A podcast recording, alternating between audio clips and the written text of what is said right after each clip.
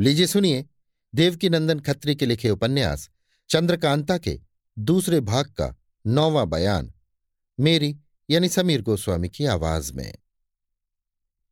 तेज सिंह पहरे वाले सिपाही की सूरत में किले के दरवाजे पर पहुँचे। कई सिपाहियों ने जो सबेरा हो जाने के सबब जाग उठे थे, तेज सिंह की तरफ़ देखकर कहा, जयराम सिंह, तुम कहाँ चले गए थे? यहाँ पहरे में गड़बड़ पड़ गया। बद्रीनाथ जी अय्यार पहरे की जाँच करने आए थे। तुम्हारे कहीं चले जाने का हाल सुनकर बहुत खफा हुए और तुम्हारा पता लगाने के लिए आप ही कहीं गए हैं, अभी तक नहीं आए।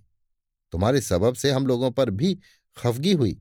जयराम सिंह यानी तेज सिंह ने कहा, मेरी तबीयत खराब हो गई थी। हाजत मालूम हुई, इस सबब से मैदान चला गया।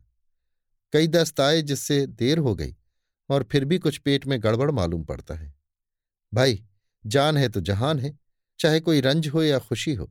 ये ज़रूरत तो रोकी नहीं जाती। मैं फिर जाता हूँ और अभी आता हूँ। ये कह नकली जयराम सिंह तुरंत वहाँ से चलता बना। पहरे वालों से बातचीत करके तेज सिंह ने सुन लिया कि बद्रीनाथ यहाँ आए थे और उनकी खोज में गए हैं।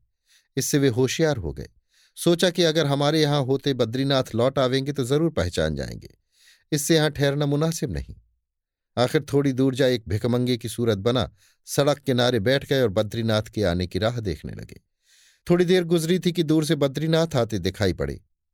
पीछे पीछे पीठ पर गट्ठर लादे नाजिम था, जिसके पीछे वो सिपाही भी था, जिसकी सूरत बन तेज सिंह आए थे।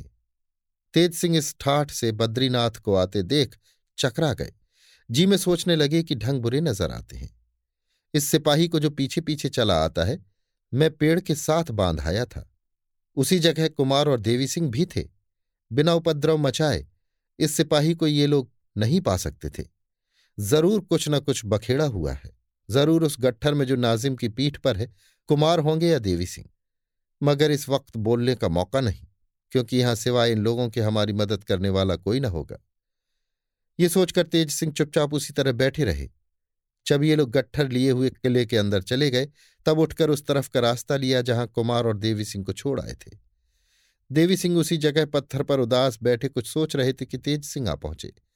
देखते ही देवी सिंह दौड़कर पैरों पर गिर पड़े और गुस्से भरी आवाज़ में बोले, गुरुजी, कुमार तो दुश्मनों के हाथ पड़ गए। तेज सिंह पत्थर पर बैठ गए और बोले, खैर, खुलासा हाल कहो क्या हुआ? देवी सिंह ने जो कुछ बीता था सब हाल कह सुनाया। तेज सिंह ने कहा, देखो, आजकल हम लोगों का नसीब कैसा उल्टा हो रहा है। फ़िक्र चारों तरफ़ की ठहरी। मगर करें तो क्या करें? बेचारी चंद्रकांता और चपला नामालूम किस आफत में फंस गई और उनकी क्या दशा होगी? इसकी फ़िक्र तो थी ही, मगर कुमार का फंसना तो गजब हो गया। थोड़ी देर तक देवी सिंह और तेज सिंह बातचीत करते रहे। इसके बाद उठकर दोनों ने एक तरफ़ का रास्ता लिया। अभी आप सुन रहे थे देवकी नंदन खत्री के लिखे उपन्यास चंद्रकांता के दूसरे भाग का नौवां बयान, मेरी यानी समीर गोस्वामी की आवाज़ में।